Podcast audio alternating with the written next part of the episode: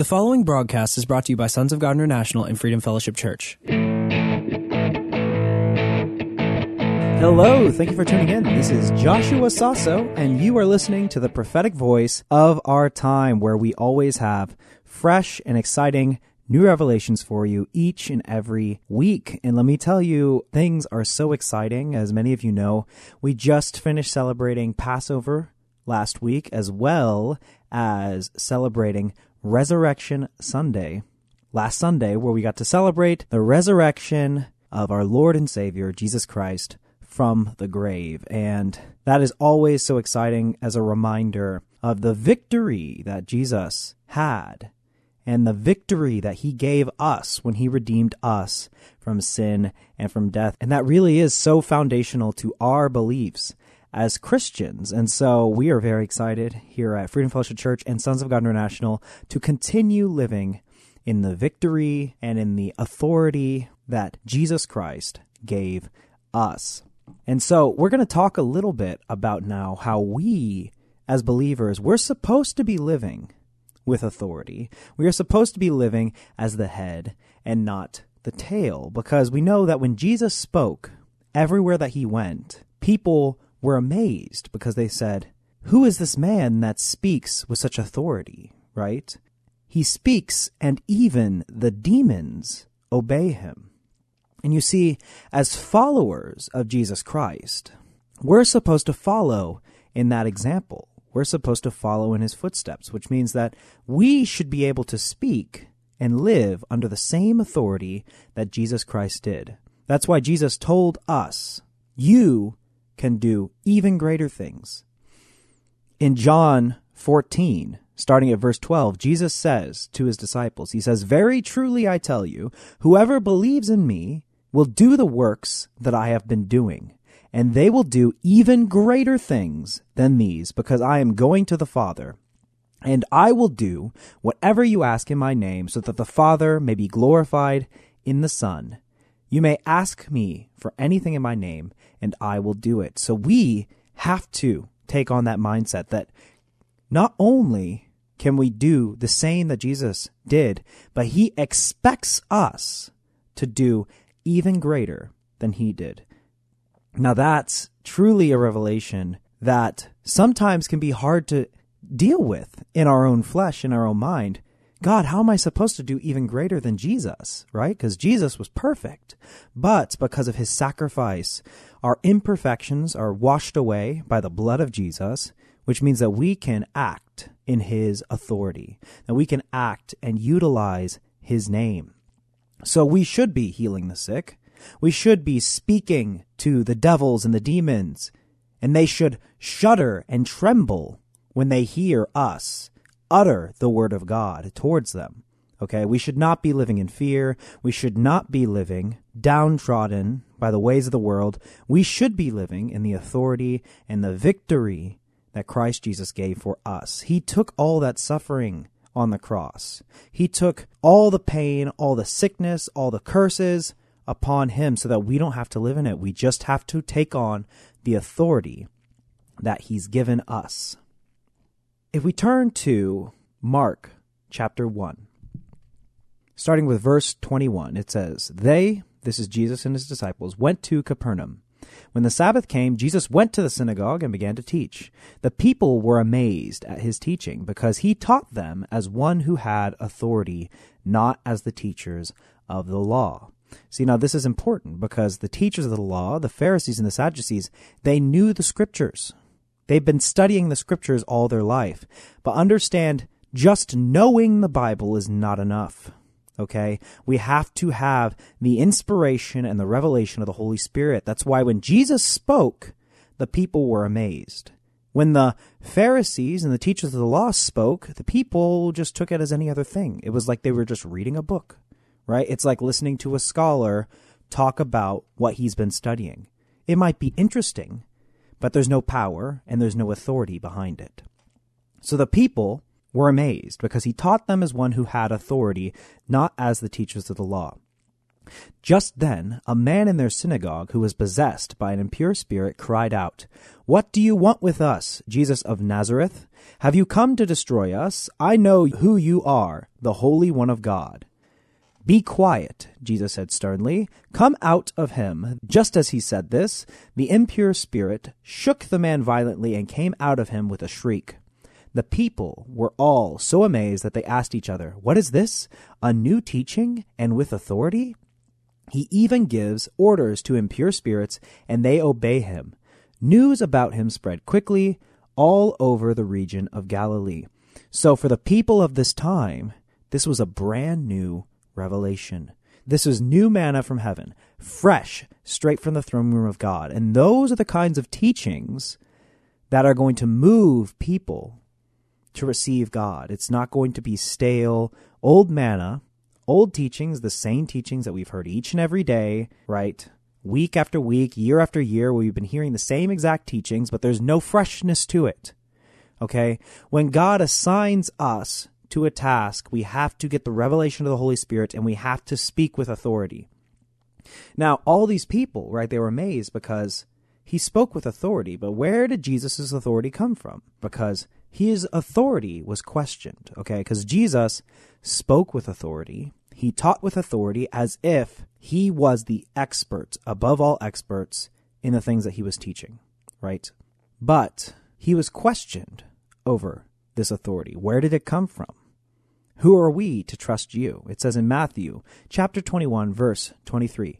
Jesus entered the temple courts, and while he was teaching, the chief priests and the elders of the people came to him by what authority are you doing these things? They asked. And who gave you this authority? Because understand, Jesus didn't go to the same schools.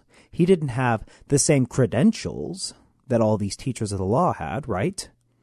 At the same time, Jesus knew in his heart that he had the authority to teach these things. So Jesus replied, I will ask you one question. If you answer me, I will tell you what authority I am doing these things. John's baptism where did it come from? Was it from heaven or of human origin?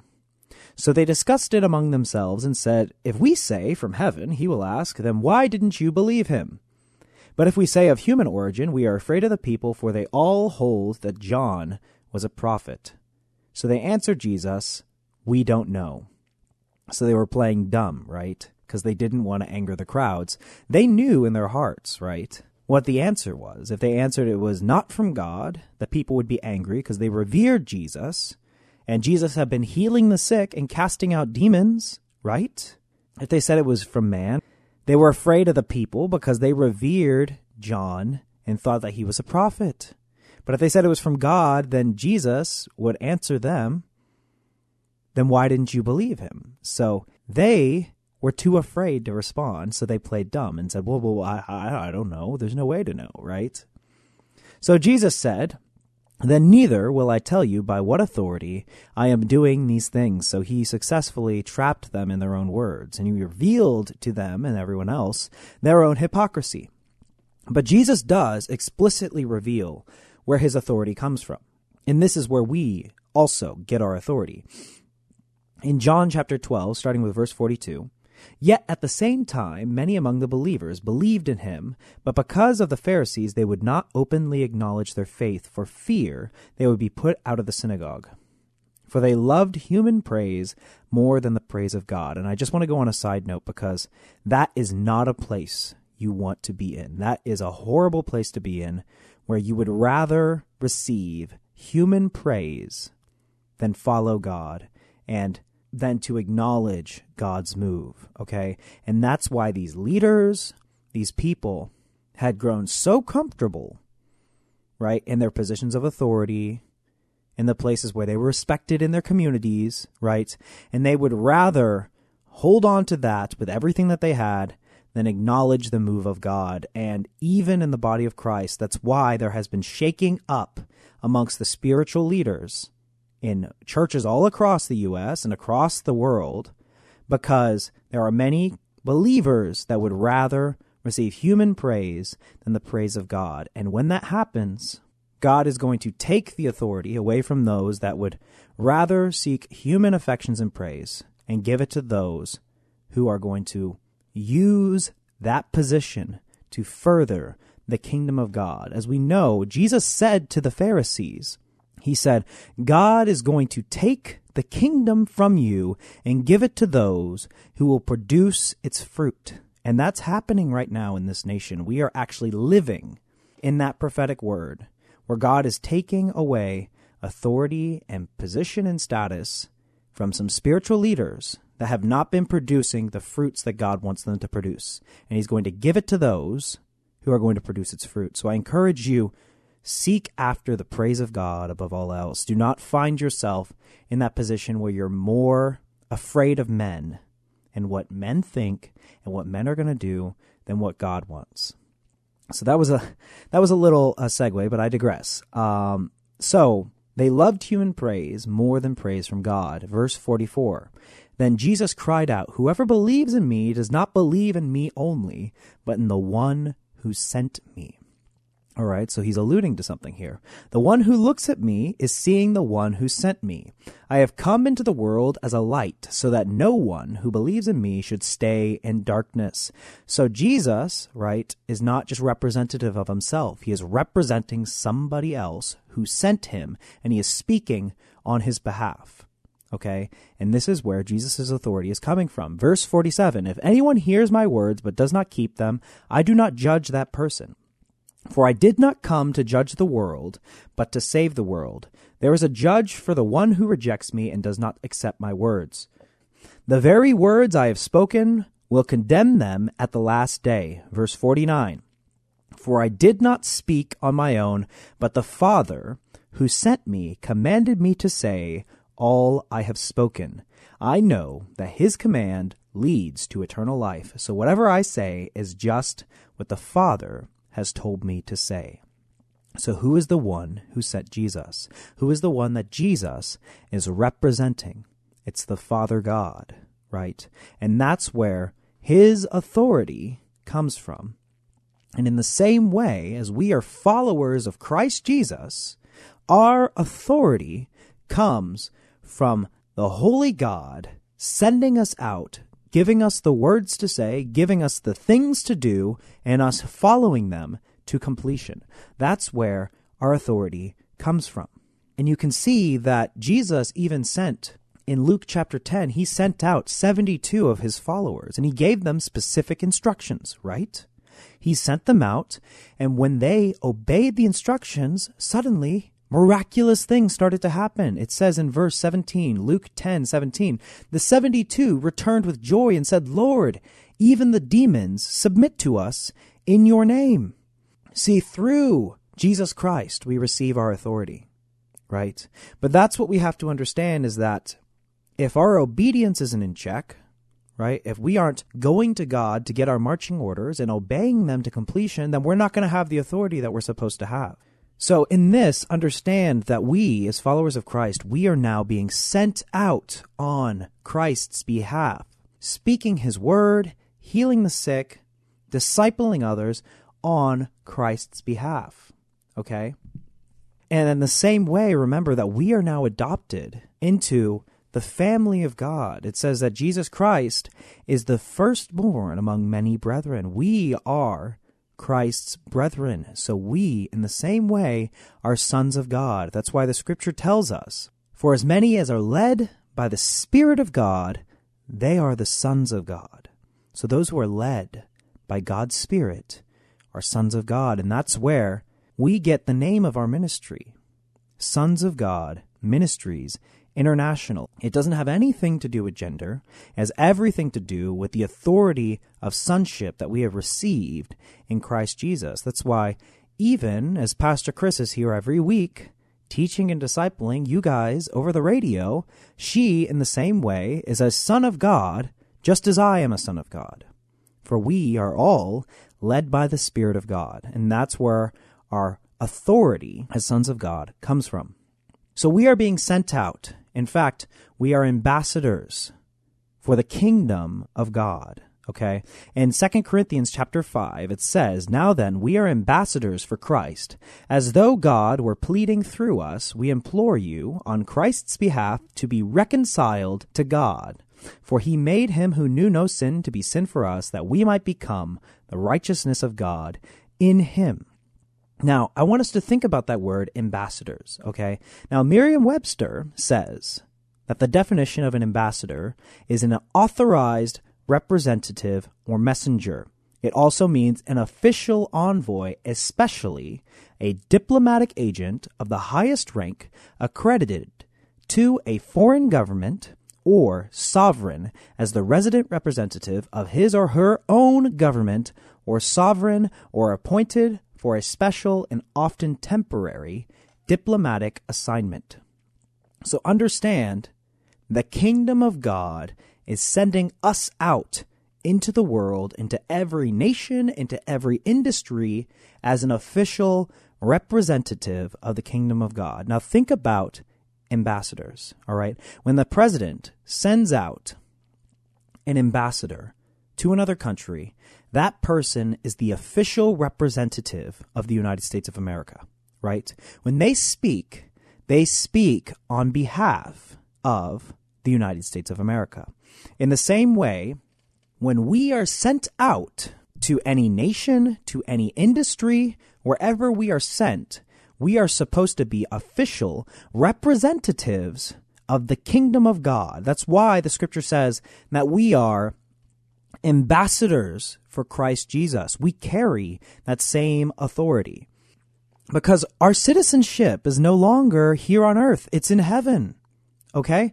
So in Philippians chapter 3, starting in verse 17, it says, Join together in following my example, brothers and sisters. And just as you have us as a model, keep your eyes on those who live as we do. For, as I have often told you before, and now tell you even with tears, many live as enemies to the cross of Christ. Their destiny is destruction, their God is their stomach, and their glory is in their shame. Their mind is set on earthly things. But our citizenship is in heaven, and we eagerly await a Savior from there, the Lord Jesus Christ, who, by the power that enables him to bring everything under his control, will transform our lowly bodies so that they will be like his glorious body. Okay? So those in the world, their mind is of earthly things, but our citizenship, first and foremost, is in heaven. What does that mean? Okay? When you are born in another country, your first language is from that country, right? If somebody from France or from China comes to America, their mind is still going to be thinking French or Chinese, and they have to translate to English. In the same way, our citizenship, first and foremost, is in heaven. What does that mean? It means that our thoughts first and foremost, should be heavenly thoughts. We should be speaking the language of heaven first and foremost, because that is where our citizenship should lie. That is where our culture should lie first and foremost. It's in Christ culture above all else. Do you understand that? So if you find yourself where you are catching, you have to catch yourself. Okay. When you start thinking in the world system, you have lost your first language because your first language is heaven. We have to speak heavenly things before worldly things. That has to be the first thing to enter our mind, the Word of God. But I want to continue now with this idea of ambassadors, okay? Because ambassadors, right, they are official envoys set out on behalf of a nation, right? So when God gives marching orders, so when the president sends out an ambassador to France, to China, to Russia, they are given specific orders, right? And I want you to think because if one of us was assigned as an ambassador of the United States to another country, we would take that position very seriously. If we were given commands to hold a special event with certain leaders, eh, to hold it in a certain place, we would follow those instructions to the letter. It's the president that is giving us those instructions, is it not? So why then, when God gives us a specific instruction, so many believers do not follow it to fruition? Is not the God of the universe more important than the President of the United States? You see, when an ambassador does a bad job, when an ambassador does not listen to orders, what happens? They are recalled. They are called back from whatever nation they were assigned to. Okay. Now for us, some of us are sent to actual nations. Some of us are being sent to China, to Africa. But in the same way, many of us are being sent to nations that are industries, spiritual nations. Some of us are being sent to the entertainment industry. Some of us are being sent to the political sector. Some of us are being sent to the education sector. And if God sends us there, we are obligated to follow the orders God has given us. We are obligated to do things according to His ways of doing things. Because God has new ideas and new concepts for all of us. But if we do not follow the orders that He has given us, the instructions that He has given us, then we will be recalled. We will be taken out of those nations, called back to our home place until we can be trusted with instructions that God will give us. And that's why we've seen such a shaking happen amongst spiritual leaders in the body of Christ because many spiritual leaders are being called back because they could not be trusted with the task given to them. So whatever task God has given you, obey those instructions to completion. It doesn't matter how complicated or how simple that instruction is, because if we can be trusted with those simple instructions, then God can trust us with even more. The transfer of wealth, influence, affluence is upon us now. And if we can be trusted in little, God will trust us with even more. Okay? And the last thought that I want to leave you with is that as ambassadors, every nation has an embassy. The American embassy in other nations, non Americans cannot enter American embassies. And if there is an attack inside of an American embassy, that is considered a declaration of war against the United States of America because an embassy is considered American soil, that plot of land.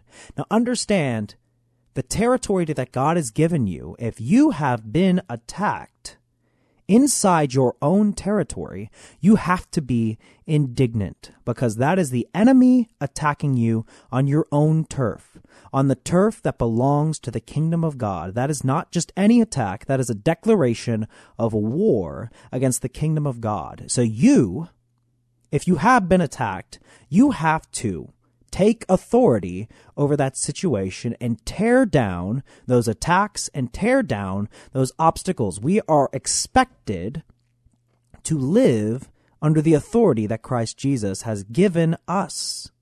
So do not allow Satan or anybody else to tear down God's ways of doing things in your own territory. We are expected to hold our ground. We are expected to be the head and not the tail. So if that has happened to you, you need to speak the word of God over that situation. You need to say, I am the head and not the tail. You need to say that no weapon formed against me shall prosper in Jesus' name, and you will see God begin to work on your behalf.